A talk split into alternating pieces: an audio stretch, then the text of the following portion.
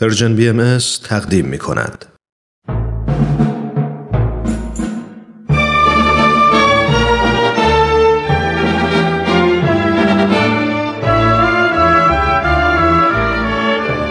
رادمردان جاوید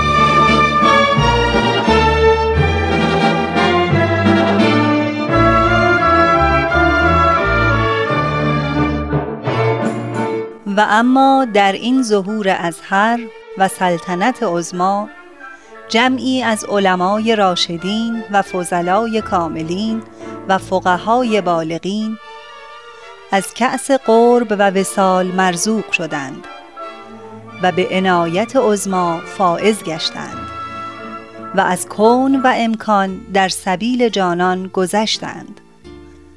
همه اینها محتدی و مقر و مزعن گشتند برای آن شمس ظهور به قسمی که اکثری از مال و ایال گذشتند.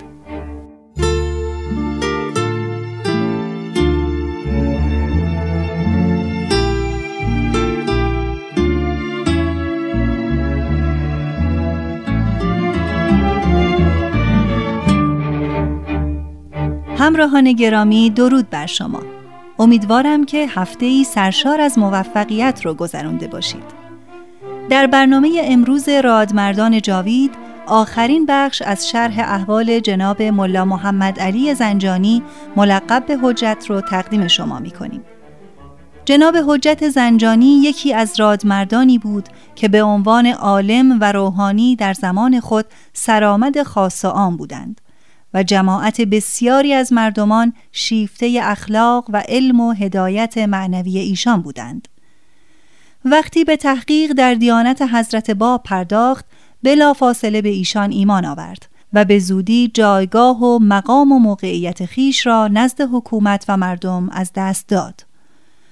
مانند دیگر بزرگانی که در کسوت یک روحانی برجسته و والا مقام مصمم شدند که حقیقت را انکار نکنند و در راه آن از ایثار جان و مال دریغ نورزند. ما در این سری برنامه به شرح احوال تعدادی از این بزرگان می‌پردازیم و شما بخشی از تاریخ ناگفته ایران عزیز را میشنوید. دوستان من ترانه هستم. لطفاً با ما همراه باشید.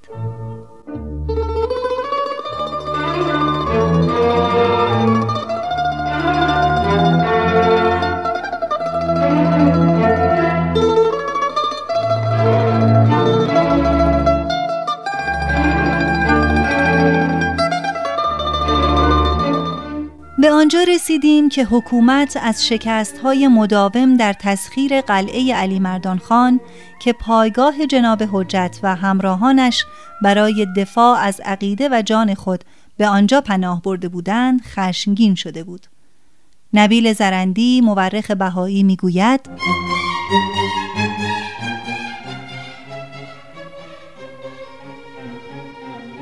سرانجام امیر تومان که پی در پی از جانب حکومت برای ناتوانی و درماندگی در پایان دادن به قضیه قلعه زنجان درمانده شده بود در اندیشه مکر و فریب افتاد. دستور داد که جنگ را متوقف نمایند و شهرت داد که شاه دستور آتش بس و اقدام برای صلح داده است. مردم زنجان این سخن را باور کردند. امیر تومان نامه‌ای به جناب حجت نوشت و در آن به قرآن شریف سوگند یاد نمود که شاه شما را بخشیده. هر کس از قلعه خارج شود در پناه دولت است و به او آزاری نخواهد رسید. در ضمن یک نسخه از قرآن مجید را هم مهر کرد و همراه نام فرستاد. جناب حجت با نهایت احترام قرآن شریف را از نماینده امیر تومان گرفت و نامی او را خواند. به امیر بگویید فردا صبح زود به شما پاسخ خواهم داد. جناب حجت یقین داشت که امیر تومان دروغ می‌گوید و این موضوع را با اصحاب در میان گذاشت. این خائنان با ما همان می کنند که با اصحاب مازندران و نیریز نمودند. ولکن ما به احترام قرآن شریف نماینده خود را نزد امیر میفرستیم تا روشن شود که دروغ می‌گوید. استاد مهر علی حداد که از بازماندگان واقعه زنجان بود برای نبیل زرندی مورخ بهایی این گونه حکایت کرد.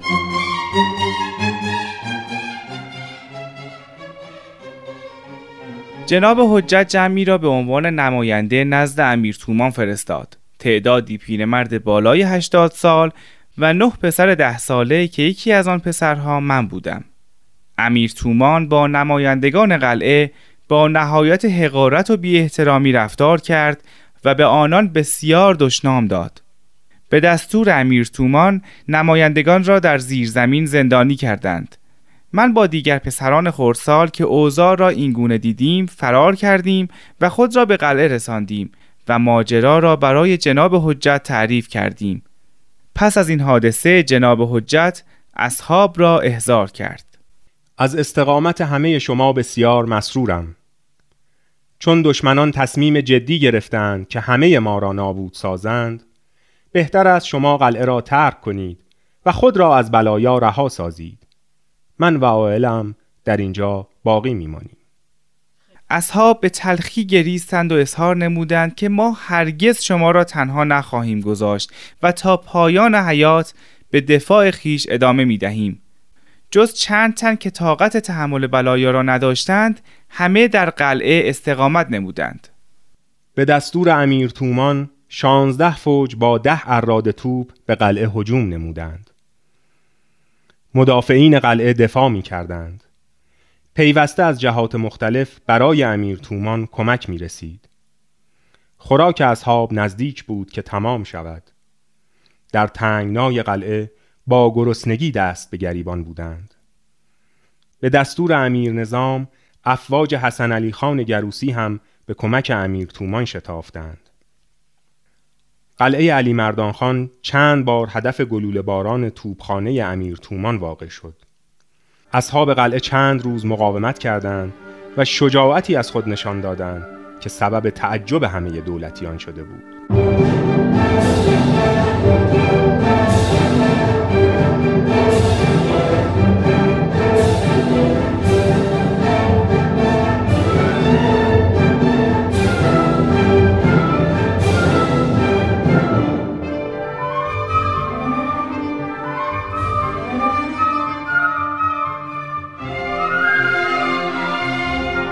آنکه یک روز گلوله‌ای به بازوی راست جناب حجت خورد و وی را به شدت مجروح کرد. چون یارانش این خبر را شنیدند سلاح خود را رها کرده نزد ایشان شتافتند. سپاه حکومت از این فرصت استفاده کردند و با نهایت شدت به قلعه حمله نموده و داخل شدند. یکصد تن از زنان و کودکان را اسیر و اموالشان را غارت کردند. این اسیران مدت پانزده روز در میان سرمای شدید و استثنایی آن زمستان تقریبا بی لباس و بدون هیچ گونه بالاپوش سپری کردند. احدی بر آنان دل نسوزاند. زنان شهری و دهاتی گرد آنان جمع می شدند و با تعن و لعن و آب دهان انداختن ایشان را شکنجه می کردند باقی مانده اصحاب اطراف جناب حجت جمع شدند. 95 نفر خود را آماده دفاع از قلعه کردند. هنگام دفاع با فریاد یا صاحب از زمان لرزه بر ارکان سپاه حکومت میانداختند. سربازان دیگر مستاصل شده بودند. به هیچ روی شکست مدافعین قلعه امکان نداشت.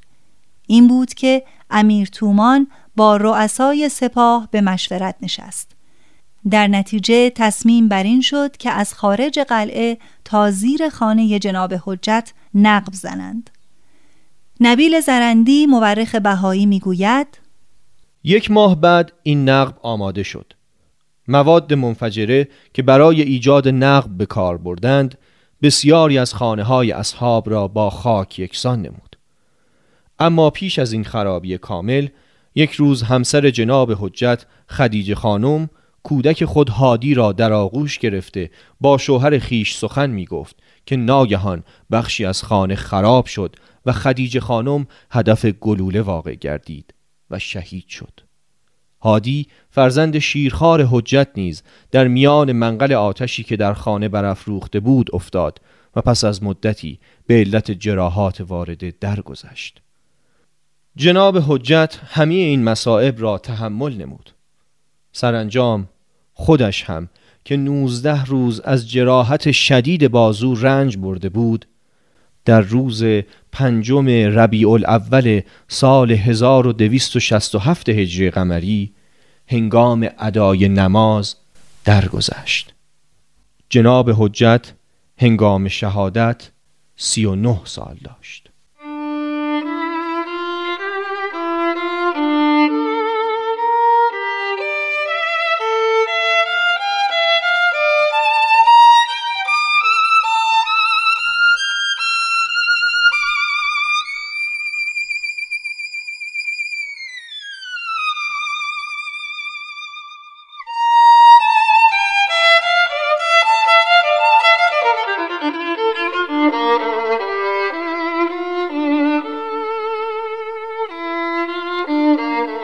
جسد جناب حجت توسط چند نفر از اصحاب مخفیانه در همان قلعه دفن شد.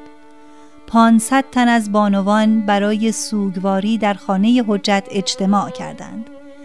بسیاری از مدافعین شهید شده یا به واسطه جراحات وارده از کار افتاده بودند. تنها دویست تن از مردان قوی هنوز آماده خدمت و دفاع بودند. وقتی که سپاه حکومتی از درگذشت جناب حجت مطلع شدند به شادی پرداختند صدای تبل و شیپور و قهقهه آنان به گوش مدافعین قلعه می رسید.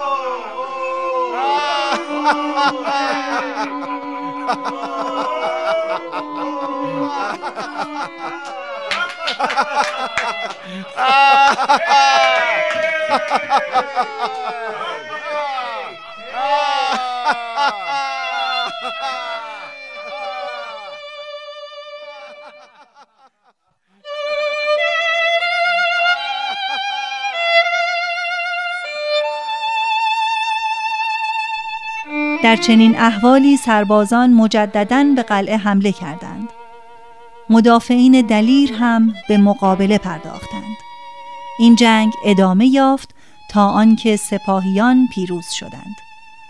باقی مانده اصحاب شهید و یا اسیر شدند و اموالشان به قارت رفت.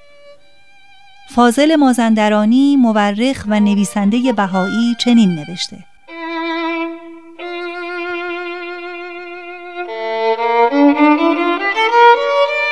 خشونت علما و معمورین دولتی و بسیاری از مردم زنجان صحنه وحشتناکی در آن شهر پدید آورد برخی از مردان را به توپ بستند. گروهی را در حوزهای آب بسیار سرد انداختند و مدتها تازیانه زدند. سرهای تعدادی از اصحاب را در روغن جوشان گذاشتند. شیره بر تن اوریان بسیاری مالیدند و آنها را در برف رها کردند تا هلاک شوند. دهها نفر را با شمشیر و نیزه پاره پاره کردند. یکی از اسرا که نامش حاج محمد حسین بود برخاست و به ادای اذان مشغول شد. صدای رسا و با عظمت او فوج عراقی را به لرزه درآورد. همگی سلاح خود را بر زمین گذاشتند و در حال لعنت کردن بر امیر تومان و دیگر مسئولان این حوادث جگرخراش از معرکه دور شدند. هیچ کدام از آن مدافعین بزرگوار تبری نکردند. و در نهایت عشق و وفا به میدان فدا شتافتند اما بانوان اسیر را سرانجام به خانه میرزا ابوالقاسم مجتهد بردند که شاید تبری کنند ولی آنها در نهایت استقامت مقاومت کردند. مجتهد زنان و دختران و دیگر بستگان خود را واداشت تا جواهر و زینتالات بانوان بابی را بگیرند و حتی از لباسهای آنها هم نگذرند و لباسهای کهنه بر تن آن مظلومان نمایند.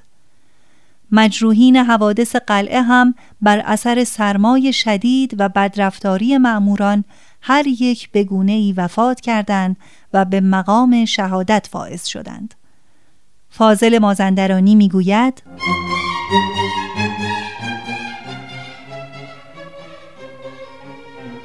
پس از این همه اعمال شرماور دشمنان جناب حجت مصمم شدند که جسد ایشان را بیابند. هرچه بازماندگان قلعه را آزار دادند که محل دفن جسد را نشان دهند موفق نشدند. حتی بر سر آقادین محمد روغن ریختند که بگوید سودی نبخشید و سکوت کرد. سرانجام حاکم زنجان حسین فرزند هفت ساله جناب حجت را فریفت تا آن محل را نشان دهد. به دستور حاکم جسد متحر حجت را به ریسمان بستند و با تبل و شیپور در تمامی شهر زنجان گردش دادند. سه شبانه روز آن جسد پاک مورد جسارت دشمنان بود و در میان میدان برای تماشای عموم رها گشت تا آنکه چند تن از اصحاب جسد را به قزوین برده در جای امنی پنهان نمودند. نبیل زرندی می نویسد من نه سال بعد از واقعی زنجان وارد این شهر شدم و محل آن هنگامه عجیب را دیدم. قلعه علی مردان خان را که تل خاکی بود با کمال حزن و اندوه زیارت کردم و به سرزمینی که به خون اصحاب با وفا که زنده جاوید هستند سیراب شده بود قدم نهادم. ابواب و بروج قلعه را که دشمنان خراب کرده بودند دیدم و سنگهایی را که به منزله سنگر به کار رفته بود و خون بسیاری بر آنها ریخته بود مشاهده کردم.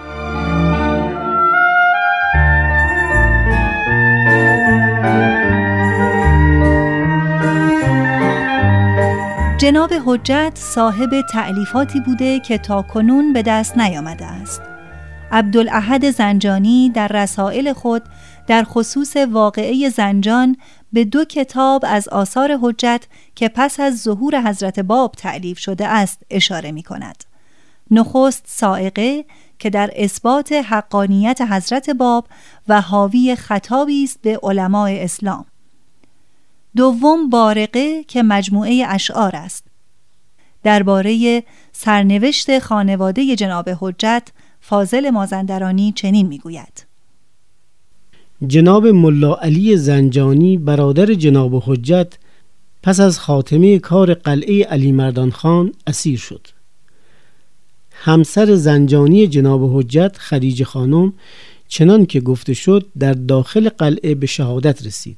اما همسر همدانی ایشان سلطان خانم و فرزندان او به دستور دولت مرکزی به شیراز تبعید گشتند. البته ابتدا در تهران در خانه محمود خان کلانتر محبوس و در آنجا به ملاقات جناب طاهر قررت العین فائز شد. سلطان خانم از دیدار با طاهر قررت العین منقلب شد و جناب طاهر او و فرزندان رنج دیدهش را در آغوش کشید. و از آنان دلجویی کرد و اهمیت فداکاری جناب حجت و رنجی را که در راه اثبات عقیده تحمل کرده بود گوشزد آنان نمود سلطان خانم و فرزندانش تا هنگام خروج از تهران و عزیمت به شیراز چهل روز در خانه کلانتر تهران از محضر جناب طاهره قررت العین بهرهمند می شود.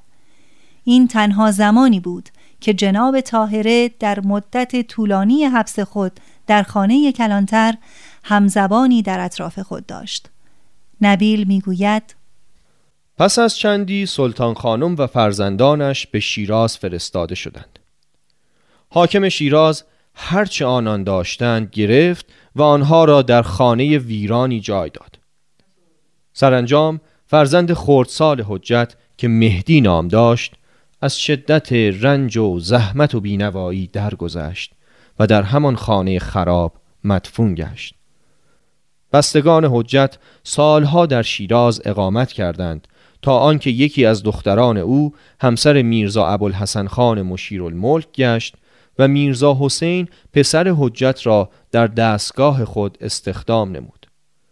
از آن پس این خانواده رخا و گشایش یافت و از دست دشمنان امان یافت با توجه به اختلافات میان تاریخ نگاران بهایی و مسلمان به نظر می رسد که رقم صحیح تعداد اصحاب قلعه از کوچک و بزرگ سه هزار تن و تعداد شهدا حداقل 1800 نفر است. همچنین طول مدت وقایع و مدافعات در قلعه حدود یک سال بوده است.